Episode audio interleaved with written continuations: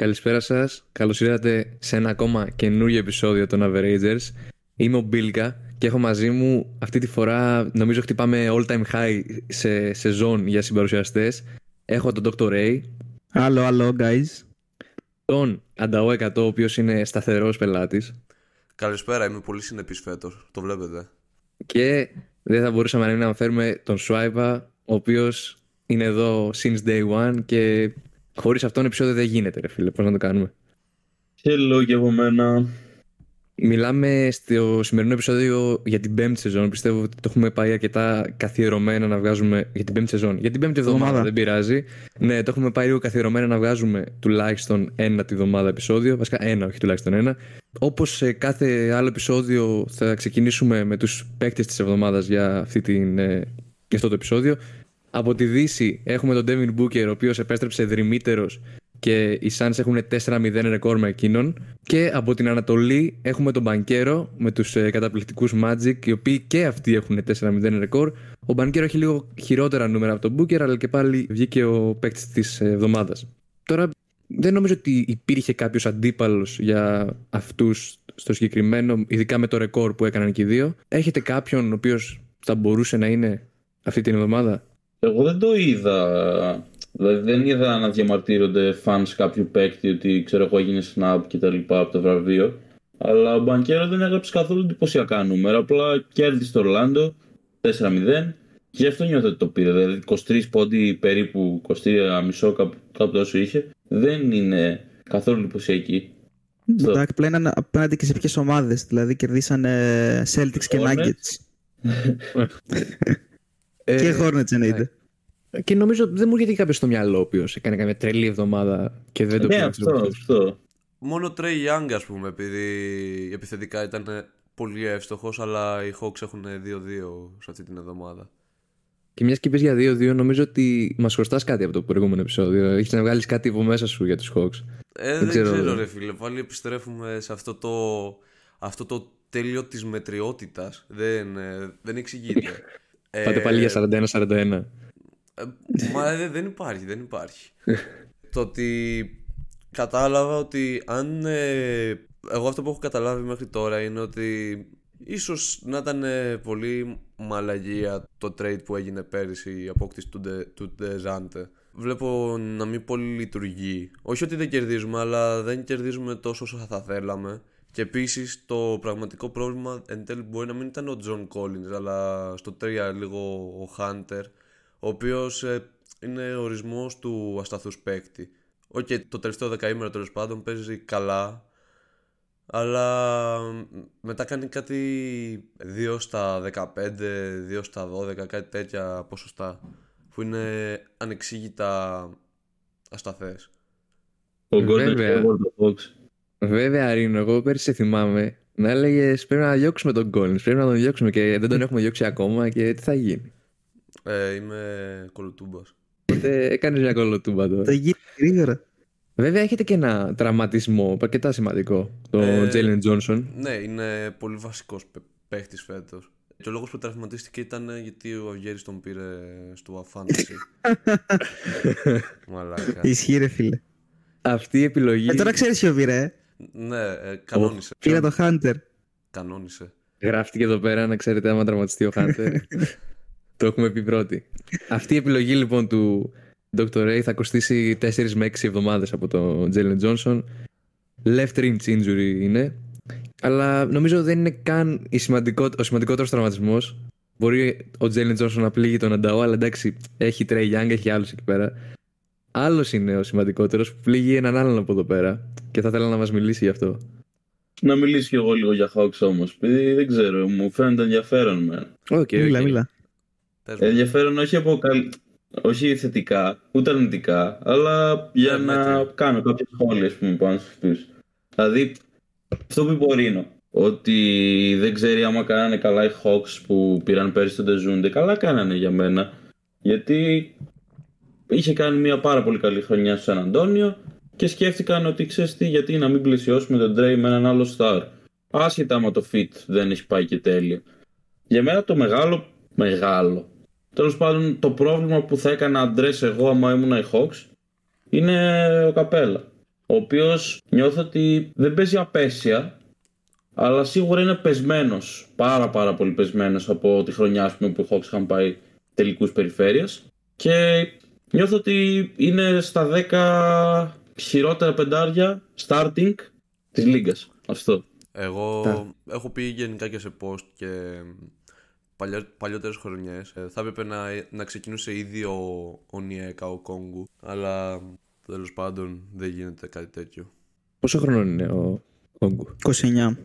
Ο... 29. Ποιος ε; Ο Καπέλα. Α, ο... Α, ναι, Όγκου, ρε, ναι, ρε. τέτοιο Νομίζω με ότι λέγεται τρέλανες, Καπέλα. ρε. ναι, αυτό. Μικρός δεν είναι αυτός. Πόσο Ο- είναι; Ο Κόγκου, 22-23 θα είναι. Τόσο μικρός. Εγώ νόμιζα θα είναι 25 κάπου. Είναι τότε. του 2000. Άρα Ε, 22. 23. Μέχρι στιγμής. Γιατί έχει τώρα το Δεκέμβρη γενέθλια. Οκ, οκ. Αυτά. Ε, Οκ, ναι. Σπάιπα. Τι να πω, δεν ξέρω, δεν έχει βγει ακόμα official διάγνωση ας πούμε για τον τραυματισμό του, αλλά άμα δεν σε θέλει ρε παιδί μου, αρχίζει επιτέλους να γυρνάει ο ένας και ο άλλος. Ουσιαστικά χτες είχαμε απώλειες μόνο Ντιλικίνα, Ρίτσαρντς και Κόντι Μάρτιν ξέρω εγώ, που από αυτούς μόνο ο Ρίτσαρντς θα ήθελα ας πούμε πολύ να γυρίσει. Τραυματίζεται στο πρώτο ματς του Ροζίρ μετά από περίπου μήνα ο Λαμέλο.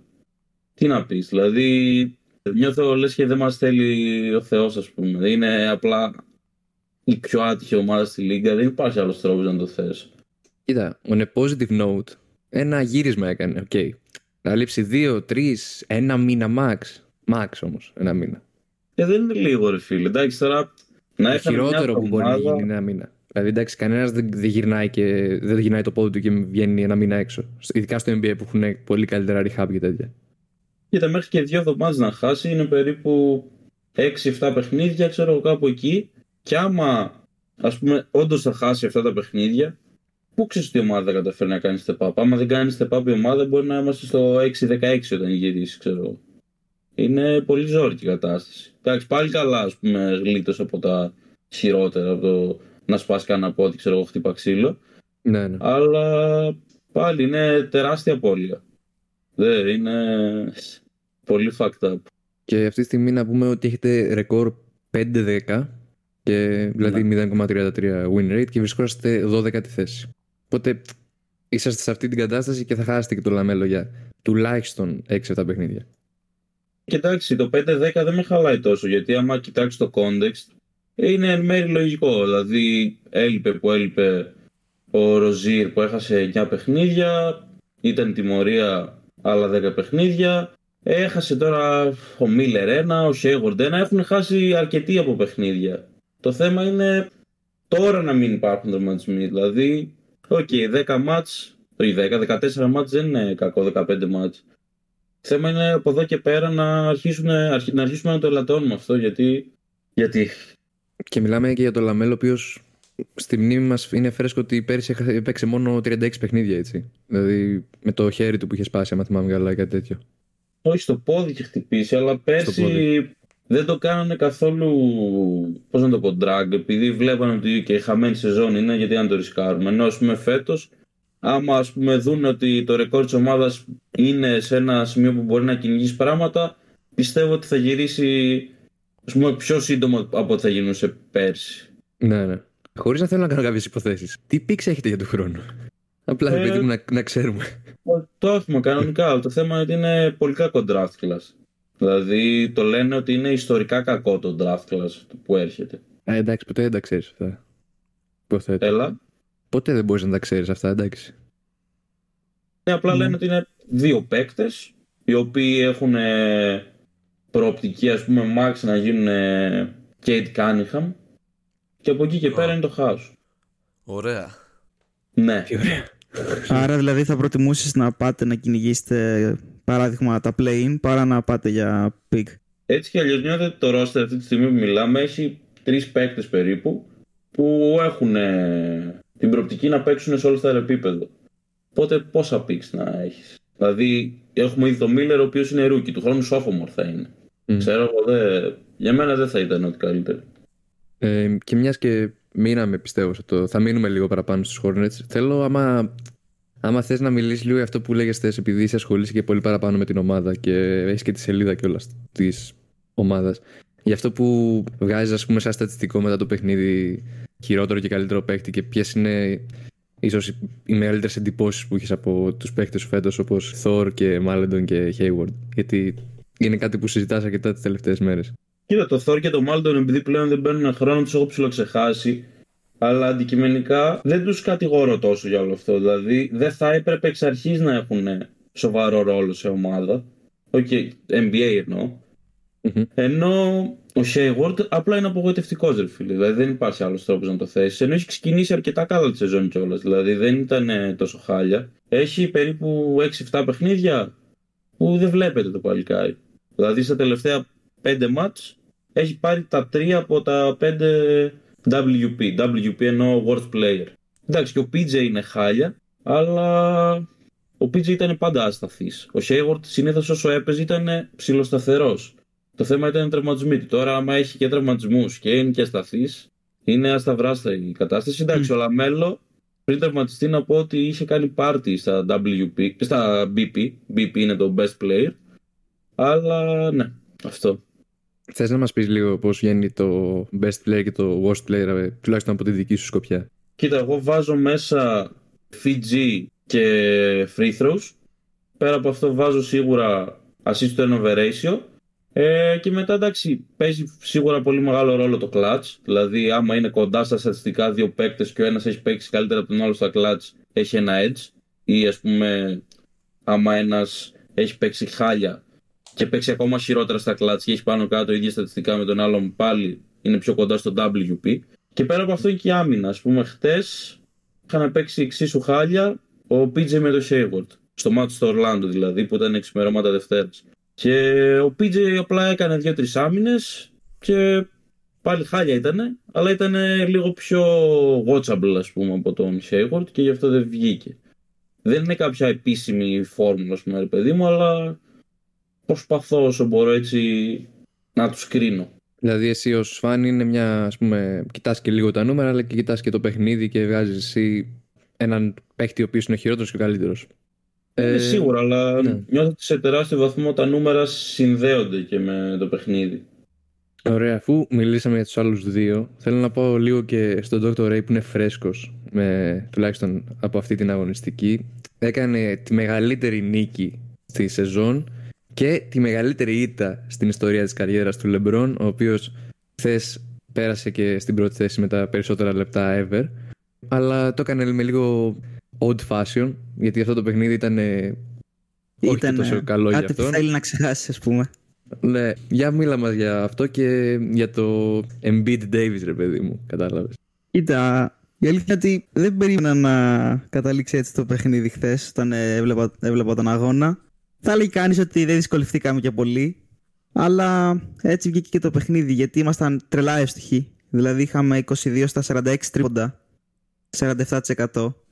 Όταν οι Lakers βάλανε 7. 7 στα 28. Οπότε καταλαβαίνει κανείς ότι ήμασταν σε καλή μέρα, αυτοί δεν ήταν σε καλή μέρα. Και επίσης είχαμε 5 λάθη, είχαν κοντά 20, ξέρω εγώ, οι Lakers. Δηλαδή δεν ήταν μια καλή βραδιά σε καμία περίπτωση. Έπεσαν όλα από τη μία και όλα τα άσχημα από την άλλη. Ναι, ναι, ναι. Επίσης ένα παράξενο για το LeBron, δεν ξέρω αν το είδες. Ξέρω εγώ, δεν μπορώ να θυμηθώ τελευταία φορά που είδα το LeBron να, τελειώσει, να τελειώνει παιχνίδι με 0 rebound. Πρέπει να το ψάξουμε αυτό, δεν ξέρω. Δηλαδή όντως πολύ σπάνιο γιατί το παρατηρούσα, το παρατήρησα μετά το παιχνίδι. Ότι δεν είδα το LeBron να παίρνει rebound και κοιτάω και είχε μηδέν. Δηλαδή μου φαίνεται τρελό για το LeBron. Ήταν όλα απόσκατα νομίζω χθες για τους Lakers. Ναι, τίποτα, τίποτα. Και ο Davis ενώ έκανε καλή πρώτη περίοδο, έβαλε 10 πόντους και φαίνονταν ρε παιδί μου ότι θα τραβήξει όλο το βράδυ, τελείωσε με 17. Δηλαδή δεν, δεν ήταν σίγουρα καλό παιχνίδι για τον Davis. Τώρα το Embiid Davis match από τα τελευταία χρόνια πάει καλά για τον Embiid. Γενικά, κάπου είδα ότι ο Davis ενάντια στον Embiid, στο Γιάννη και στο Jokic έχει ένα ρεκόρ φάση 3-15, κάτι τέτοιο 3-13. Δηλαδή δεν τα πάει καλά απέναντι σε αυτούς τους τρεις. Και απέναντι και στους Σαμπόνι βασικά. Γενικά δεν τα πάει καλά ο Davis τα τελευταία χρόνια απέναντι στου καλού ε, All-Star ψηλού. Εντάξει, νομίζω είναι στατιστικά τριετίας, οπότε δεν λέει και πολλά, αλλά εντάξει, αξίζει να αναφερθεί. Ο Embiid χθες έκανε το πρώτο του triple-double. για φέτος. Πολλές φορές έχει φλερτάρει έτσι με 8-9 assist. Χθες κατάφερε και έδωσε 11. Έκανε 30 πόντους 11 rebound 11 assist σε 30 λεπτά. Αλλά αυτό δεν μπορούμε να πούμε και πολλά για αυτό το παιχνίδι. Δηλαδή, απλά οι Sixers ήταν καλοί, οι Lakers όχι, δεν, δεν μπορούμε να πούμε κάτι άλλο. Ο Αντών μέσα στην Οκλαχώμα τον έκραζε που κυνηγούσε απεγνωσμένα το triple double. Εντάξει, ο, ο Αντών του αρέσει να κράζει λίγο παραπάνω όπως πρέπει. Εντάξει.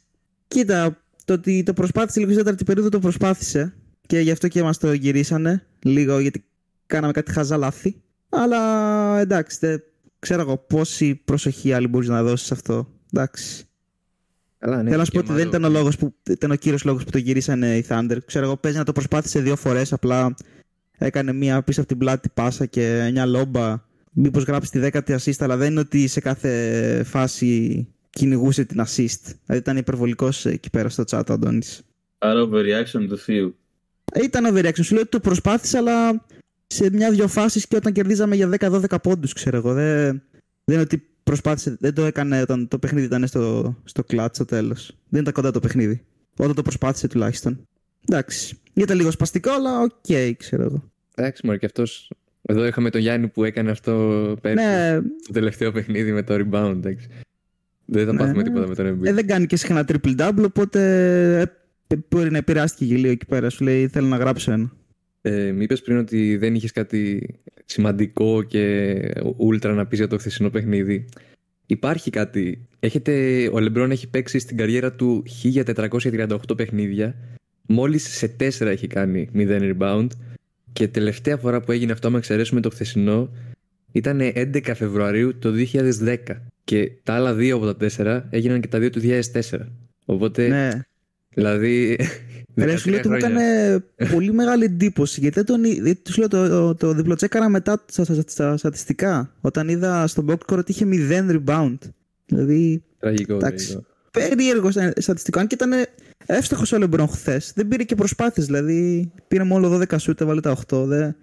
Σου λέω, δεν, δεν βγήκε τίποτα ρε, στο, στους Lakers. Στο μόνο καλό για μας είναι ότι ο Μόρις δεν φαίνεται να μπαίνει σε ρυθμούς ξέρω εγώ, παιχνιδιού γιατί με τους Clippers δεν έπαιζε, δεν είχε σημειώσει λεπτό. Και χθες έβαλε 16 πόντους, 16 πόντους είχε βάλει και στο παιχνίδι που χάσαμε μισό να το βρω με τους, με τους Timberwolves και γενικά φαίνεται ότι παίρνει λίγο μπρος όπως και ο Μπατούμ. Ε, αυτό πέρα από αυτό δεν, δεν έχουμε να πούμε κάτι άλλο για το παιχνίδι. Ωραία νίκη για μας, κακή, κακή ήττα για τους Lakers. Ε, εντάξει, έτσι είναι αυτά. Δεν μπορείς να κάνεις και πολλά. Βέβαια, είστε αυτή τη στιγμή, άμα νιώθω ότι βλέπω καλά, τέταρτη, Τέταρτη. αλλά είστε σε ισοβαθμία, ρε παιδί μου, με, το, με τον δεύτερο. Έχετε ίδιο Ναι. ρεκόρ Magic, Bucks και εσείς. Σε κάποια winning streaks τώρα θα μπορούσαμε να αναφερθούμε. Το, το πιο συνταρακτικό νομίζω είναι αυτό το Magic. Οι οποίοι, πέρα Το από ίδιο ότι βασικά, κάνουν- Magic και Suns. ναι, αλλά εντάξει, Magic είναι αυτή που δεν το περίμενε κανείς νομίζω Ισχύει, στην, αρχή, στην αρχή της σεζόν. Η οποία, όπως είπα, είναι και δεύτερη στην Ανατολή. Ποιος να το περίμενε αυτό, με μόλις μία ήττα παραπάνω από τους Celtics, ξέρω εγώ. Μαζί τους είναι και οι Suns που έχουν κερδίσει και αυτοί 7 συνεχόμενα.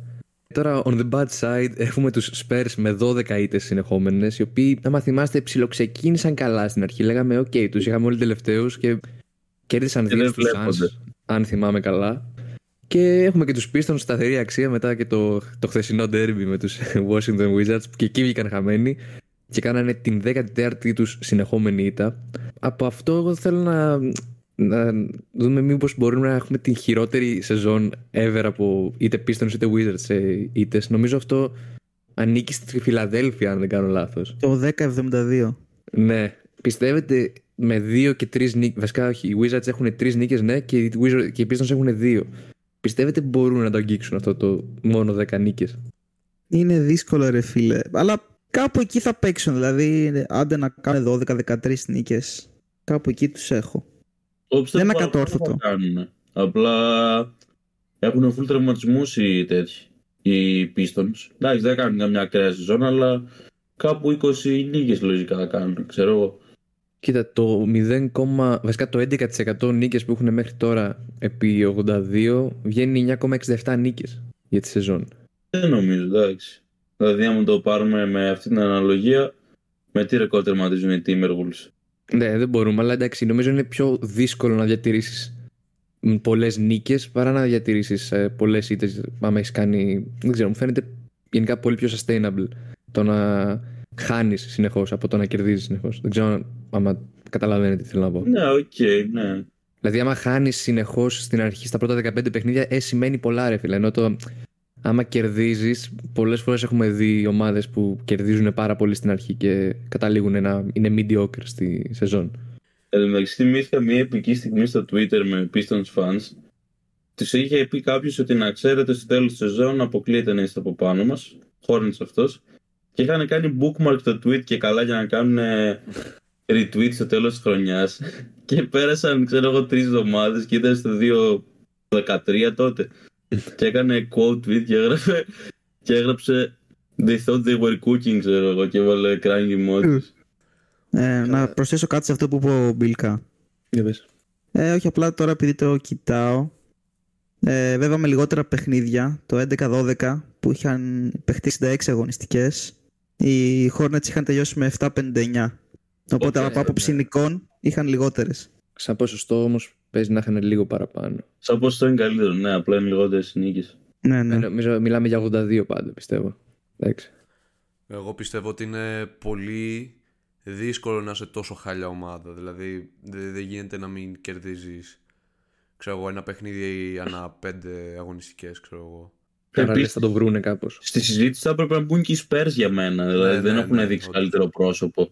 Εντάξει, μου οι Spurs πιστεύω μπορούν λίγο να το φτιάξουν, ξέρω. Έστω και ναι. λίγο, να κερδίζουν το 20, 25% των παιχνιδιών, ξέρω εγώ. Λοιπόν, επειδή το κοίταξα γι' αυτό, ποσοστιαία έχουν λίγο καλύτερο ποσοστό οι Sixers του 15. Α, ναι. λίγο καλύτερο, ε. Okay. Ναι. 0-106 οι Hornets, 0-122 οι Sixers. Α, εντάξει. Απλά δίνεις ε, benefit. Όχι οι Hornets, σε παρακαλώ. Δίνεις λίγο benefit of the doubt πιστεύω μετά στους ε, Hornets που παίξαν. Θα στους Sixers ή στους Hornets. Στους Sixers που παίξαν λιγότερα παιχνίδια. Ότι εντάξει, ίσως κερδίζανε λίγο παραπάνω μετά. Ναι. Αλλά και πάλι. Η ομάδα τότε ήταν Bobcats, όχι Hornets. Το έχω πει τρίτη, τρίτη φορά, τέταρτη. Hornets τους λέμε εμείς τώρα. Εντάξει. Είναι σαν να μιλάμε για τους Sonics και εντάξει, Thunder θα, δεν θα πούμε Thunder, αλλά κατάλαβες. Απλά είναι πιο δυνατή ομάδα οι, Sonics από όλο το franchise των Hornets. Εντάξει, Bobcats, Bobcats, εντάξει. Ναι, ε, τουλάχιστον Άρα, να πούμε λίγο για το MVP ladder, το οποίο εντάξει αφορά τουλάχιστον τους δύο από εδώ. Άντε και τρεις, άμα αναφέρουμε τον Dayton για τον Τάσο. Ε, Έχουμε τον Jokic στην πρώτη θέση. Πόσου παίκτε έχει ο Τάσος. τον Jokic στην πρώτη, Λούκας στη δεύτερη. Που εντάξει πιστεύω να το χάσει σιγά σιγά από τον Embiid, ο οποίος βρίσκεται στην τρίτη θέση. Τέταρτη ο SGA με ρεκόρ και αυτός δεύτερος είναι 11-5. Και πέμπτος ο Tatum παραδόξως, ο οποίος έχει το καλύτερο ρεκόρ στο NBA. Αλλά εντάξει, σαν προσωπικό έχει λίγο παραπάνω, έχουν λίγο παραπάνω edge οι άλλοι. Πιστεύετε ότι θα αλλάξει κάτι σε αυτή τη λίστα, ότι θα.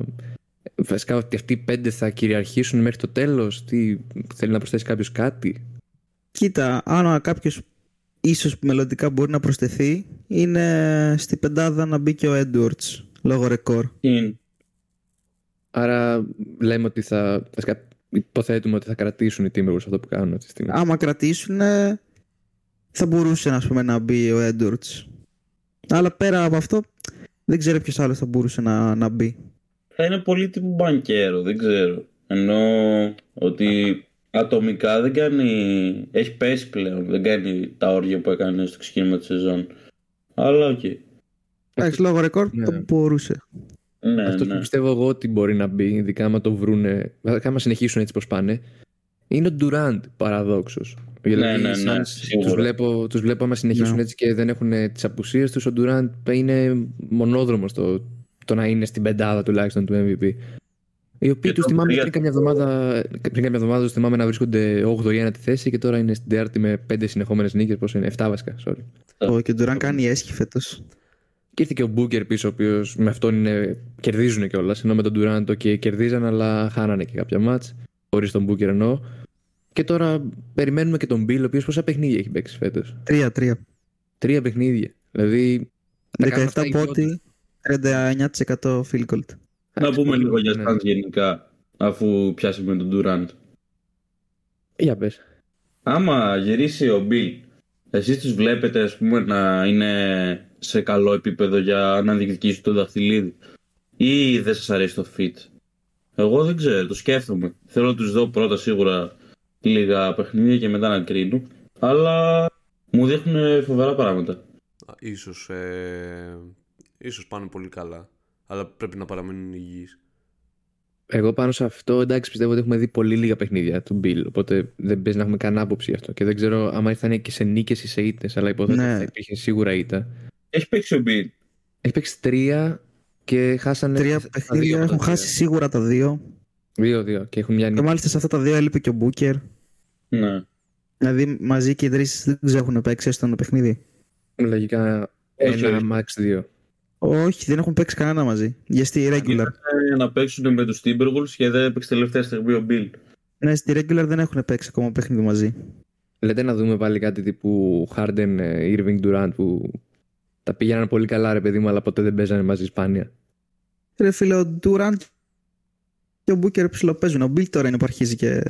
Ο Μπιλ βασικά. Δεν ξέρω. Δεν νομίζω ότι θα έχουμε ακριβώς το ίδιο πάντως. Το καλό για μένα είναι ότι ο Bill δεν είναι τόσο, πώς να το πω, εγωκεντρικός χαρακτήρας. Οπότε και να γυρίσει, ας πούμε, πιστεύω θα δεχτεί εύκολα να είναι το καθαρό τρίτο βιολί. Καλά, νομίζω πήγε στους Suns για να είναι το, το τρίτο βιολί, δεν, δεν περίμενε κάτι άλλο. Ναι, αλλά δεν θα δημιουργήσει και δράματα, είναι διάφορα τα θετικά. Το χαρακτήρα του. Γιατί εντάξει, Εσύ σαν που παίκτη δεν με ήθελες- τρελαίνει. Εσύ που θέλεις να αναφερθούμε σε αυτό, τι ταβάνι δίνει στους Suns, ας πούμε, με τον Bill να παίζει; Με τον Bill να παίζει. Ε, είπα, θέλω να τους δω πρώτα. Αλλά δεν ξέρω, νιώθω ότι έχουν τα tools να πάνε all the way. Τώρα αν θα το κάνουν, ένας θεός ξέρει. Και εγώ ρε φίλε, πιστεύω. ε, Είναι πολύ δυνατή η Δύση, ρε φίλε. Δεν ξέρω. το- Δεν μπορούμε να πούμε για κάποιον πέρα από τους Nuggets Ναι. ότι εντάξει θα μπορούν να πάνε all the way. Γιατί είναι πολύ δυνατή. Πέρα από τους Nuggets, ποιους άλλους βλέπεις, ρε; Όλοι ρε διεκδίκηση. φίλε. Thunder, Suns, Τη διεκδίκηση. Kings, Thunder. Mavericks, Timberwolves μπορούν να πάνε. Όλοι, όλοι μπορούν να πάνε. Απλά δεν λέω ότι αυτές οι ομάδες που πα- μπορούν να πάνε μέχρι τέλος, ότι θα πάνε βασικά.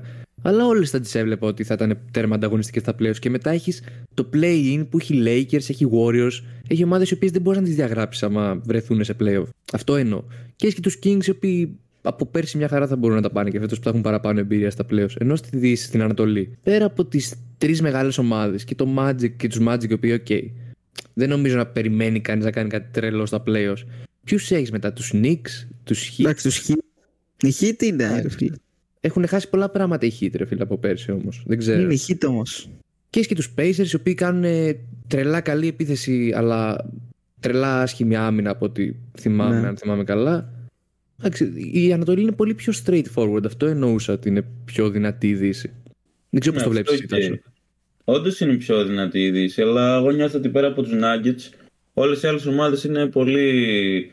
όχι ακριβώς διακοσμητικές, αλλά δεν είναι καμία φόβητρο, ξέρω εγώ, στα playoff. Δηλαδή υπάρχουν ομάδες που θα ήθελα να τις αποφύγουν οι Kings, ας πούμε, που τους συμπαθώ πάρα πολύ.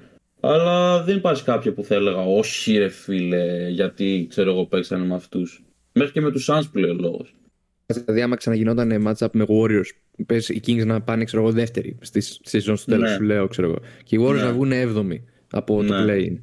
Δεν θα φοβόσουν, ξέρω εγώ. Όχι, θα ήμουν τέρμα απογοητευμένος άμα ξαναχάνανε. Τους τους βλέπεις πώ είναι, τουλάχιστον βάσει όσων έχουμε δει ως τώρα στη σεζόν, έτσι.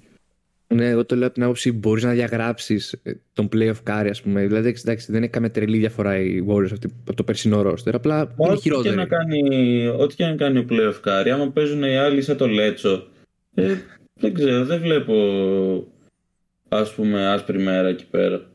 Κάτσε, δηλαδή, ε, Mavericks δεν θα φοβόσουν σε playoff με τους Kings. Ρε φίλε, δεν θα τους προτιμούσα, αλλά δεν θα έλεγα, όχι ρε φίλε, παίζουν με τους Mavericks. Αυτό θέλω να πω. Με Suns που λες ότι άμα, δηλαδή, άμα ανέβουν ξέρω, και οι Kings βγουν τύπου 5η-6η και οι Suns είναι τριτοτέρατη. Ε, εντάξει, τώρα άμα έχεις και μειονέκτημα έδρας, αλλάζει η- λίγο η συζήτηση. Πάρ' το κι αλλιώς, πάρ' το κι αλλιώς. Οι Kings είναι τριτοτέρατη. Είναι σίγουρα μια ομάδα που δεν θα προτιμούσα. Αλλά πάλι θα είχα πίστη. Μπορεί, ας πούμε, αυτή να Θα είναι, έχεις με όλους, ξέρω εγώ. μπορεί αυτή ας πούμε, να είναι η μόνη ομάδα πέρα από τους Nuggets που ξέρεις τι όντως άντα τους φοβόμουν. Όλοι οι άλλοι όμως όχι. Τους ε, Timberwolves που τους έχεις και αυτούς εκτίμηση full. Ε, δεν είναι για να τους φοβάσαι ρε φίλε, όχι. Είναι και που λένε ομάδα. Δηλαδή στο τέλος της μέρας και να χάνανε θα ήταν η πιο χαρούμενη ήττα που θα μπορούσαν να κάνουν για μένα. Εννοείς ε, να χάνανε οι Kings, ε; Ναι, θα ας πούμε θα χάνανε και θα προχωρούσαν οι Timberwolves. Δηλαδή θα ήταν ένα win-win situation. Αν και σίγουρα θα προτιμούσα οι Kings. Αλλά οκ, πιστεύω ότι και οι τέσσερις μπορούμε να συμφωνήσουμε ότι είναι πιο δυνατή η Δύση. Ναι, ξεκάθαρα. ναι, οκ, Ναι, ναι. Α, τι είναι, είναι ρε φίλε. Και δεν ξέρεις και ποιες. Δεν, δεν μπορείς να προβλέψεις πώς θα είναι περίπου. Ενώ στην Ανατολή ξέρεις ότι okay, η τετράδα μαζί με τους Magic και ειδικά αυτό που κάνουν έχει ψιλοκλείσει. Τώρα το ποιος θα βγει τέταρτο πρώτος δεν μας πολύ νοιάζει. Με- Εννοείται ανατροπές μπορούν να γίνουν. ναι. Αλλά εντάξει, δεν θα σε πειράξει κιόλας. Πιστεύω, πιστεύω ότι η τετράδα αυτή θα είναι πάνω κάτω. Έχει σίγουρα τους Magic τετράδα. Όχι, όχι. Απλά λέω ότι δεν θα- η τριάδα, αλλά εντάξει, και την τετράδα ποιος άλλος μπορεί να πει πέρα από Magic έτσι που τους έχουμε δει αυτή τη στιγμή. Ποιος είναι πέμπτος right now, το Miami, το Miami θεωρητικά, αλλά εντάξει, δεν ξέρω. Πιστεύω εγώ τουλάχιστον προσωπικά ότι το Miami έχει χάσει πολλά πράγματα σε σχέση με πέρσι και οκ. δεν θα το έβλεπα να Αλλά κάνει. και Λείπει και ο είναι. Hero, βέβαια. Ναι, Ε, και δεν θα το πολύ έβλεπα να κάνει μια ψηλή. επανάληψη της περσινής σεζόν. Έστω και να πάει, ξέρω εγώ, τελικούς Ανατολής, όχι δεν σου να πάει all the way. Ναι. Και μετά εντάξει, έχεις ψηλό ομάδες οι οποίες τις ξέρεις πάνω κάτω ότι θα φύγουν πρώτο, max δεύτερο γύρο. Χωρίς καμία παρεξήγηση. Δηλαδή και, οι- και οι Cavs και, οι- και χωρίς καμία παρεξήγηση οι Hawks. Δεν- Don δεν- Wood. δεν, περι- δεν νομίζω ότι περιμένει κανείς οι Hawks να πάνε τελικό ή οι Knicks να πάνε τελικό. Ενώ ε, περιμένεις τους τους τρεις πρώτους, παιδί μου. Βγάλει τους Magic που είπες. Ενώ στη Δύση πραγματικά δεν ξέρω. Δεν νομίζω ότι οι Nuggets είναι τόσο above all αυτή τη στιγμή. Έχουν χάσει και παίχτες κλειδιά οι Nuggets. Και έχουν χάσει και παιχνίδια τα οποία θα έπρεπε να πάρουν. Ε, Εντάξει, θα μου πεις Εντάξει, regular. πήραν το είναι. χθεσινό. Ναι, ναι, θα μου πεις regular είναι, οκ. αλλά εντάξει. Έχουν και απουσίες οι Nuggets. Έλειπε ο Μάρι τελευταία. Δεν όχι, παίζει και ο αυτό ξέρω. Gordon. Ok. Εντάξει, ναι. Ο Gordon που τραυματίστηκε. Ο Μάρι δεν παίζει. Έχουν χάσει και Bruce Brown. Μαλάκες, έχουμε και τους Grizzlies έτσι. Που θα επανέλθουν σίγουρα. Δεν σου λέω να πάνε εξάδα. Αλλά θα... δεν, δεν νομίζω με τον Τζαν να είναι 14η, 15η, 13η. Θα Δέκατη. κυνηγήσουν play-in. Δέκατη. Ε, Δέκατη λες θα βγουνε. Ναι, το έχω δει στο hot take, έτσι κι αλλιώς. Αυτό. Εγώ πιστεύω και λίγο παραπάνω. Αλλά οκ, στο play-in θα βρίσκονται. Δεν νομίζω να τους βρούμε κατευθείαν playoffs. Αλλά έχει και αυτούς, οι οποίοι. Άλλο playoffs, ρε φίλε. Εντάξει. Σε, άμα υποθέσουμε και ότι ο, ο Ja είναι ο ίδιος και θα έρθει ο ίδιος, ε, δεν θα συνεχίσουν έτσι. Θα, θα βγουν play-in σίγουρα, πιστεύω. Ναι, οκ. Από τη Δύση, εντάξει, μπορείς να έχεις να φοβάσαι πράγματα και από το play-in. Ενώ στην Ανατολή, ποιο να φοβάσαι, ξέρω. Τους τους Pacers, θα φοβηθούν οι Celtics, ξέρω εγώ, τύπου. Αυτό έτσι το εννοώ. Τέλος πάντων, νομίζω μείναμε λίγο παραπάνω από ό,τι θα έπρεπε σε αυτό. Ναι. Τι άλλο έχουμε ε, να Είναι season πούμε; tournament νομίζω μόνο έμεινε. Ναι, in season εγώ δεν έχω παρακολουθήσει καθόλου. Θα δώσω τη σκητάλη σε όποιον ε, έχει δει λίγο, γιατί έχουμε φύγει νωρίς και εμείς και οι Sixers από ό,τι θυμάμαι. Ναι. Και οι Hawks. Οπότε. Και οι Hawks. το... Και οι Hawks. Όχι εμείς, Ε, εντάξει. Θα το πάρουν οι Pacers. Ε, για, πείτε όποιος πάρτε τη σκητάλη, πραγματικά όποιος έχει ασχοληθεί έστω και λίγο με αυτό. Δεν, δεν έχω δει τίποτα. Ε, Θα πω εγώ, ναι, εντάξει. Είναι περασμένοι μόνο οι Lakers και οι Pacers. Και σήμερα, ξημερώματα Τετάρτης δηλαδή, έχει Kings Warriors. Άμα κερδίσουν οι Kings, προκρίνονται αυτοί στα τελικά. Τώρα σε άλλους ομίλους δεν έχω δει τι γίνεται. Απλά στην Ανατολή μόνο τρεις ομάδες έχουν αποκλειστεί και επίσημα. Ενώ στη Δύση έχουν αποκλειστεί 8. Ναι. Και εσύ που το παρακολουθήσατε και αρκετά παραπάνω τουλάχιστον από εμάς, ποιον βλέπεις να το παίρνει αυτή τη στιγμή έτσι πώ έχουν πάει κληρώσεις και. Παίρνει. Ε, δεν ξέρω. Ε. Θα μπορούσαν οι Lakers έτσι απλά για να είναι ο LeBron ο πρώτος πρωταθλητής στην season tournament. Είναι στο Δηλαδή script. πιστεύω, πιστεύω το έχει κυκλώσει λίγο σαν, ε, πώς να το πω, στο πρόγραμμά του. ναι. Ε, Και οι Bucks θα πάνε καλά. Δηλαδή σήμερα είναι Ναι, Bucks hit. 3-0. Έχουν 3-0 οι Bucks. Άμα κερδίσουν, προκρίνονται και οι Bucks. Εντάξει, εγώ εννοείται ρουτάρω για Kings, αλλά θα δούμε. Καλά. Ένα ε, λόγο για τους Bucks πάντως, αν το πάρουν, θα είναι ο πρώτος τίτλος του Dame. Μμ. Κοίτα, Ισχύει αυτό. μαθηματικά δεν έχουμε αποκλειστεί, ξέρω εγώ, τουλάχιστον Hawks. Ναι, ούτε εμείς. Αλλά είναι μ- πολύ πλασματικό να πιστεύεις ότι θα περάσει, ξέρω εγώ τώρα. Θέλει να γίνει τρελό θαύμα. Όχι, εμείς έχουμε αποκλειστεί. Ε, ωραία, νομίζω αυτά είχαμε πάνω κάτω να πούμε. Ήταν ψηλοσύντομο το σημερινό Ναι. επεισόδιο. Εντάξει, εδώ θα είμαστε κάθε εβδομάδα άμα, πισ- άμα δεν γίνει κάτι πιστεύω, αλλά εντάξει, εδώ θα είμαστε να σας μεταφέρουμε τα νέα όπως είναι πραγματικά. Τέλος πάντων, ε, ήμουνα ο Μπίλκα και σας ευχαριστώ που μας ακούσατε και είχα μαζί μου όλους τους ε, μεγάλου, τα μεγάλα ονόματα της NBA κοινότητας. Σας ευχαριστούμε πάρα πολύ. Ήμασταν Everagers. Τα λέμε στο επόμενο. Bye. Καλή συνέχεια. Bye. Το-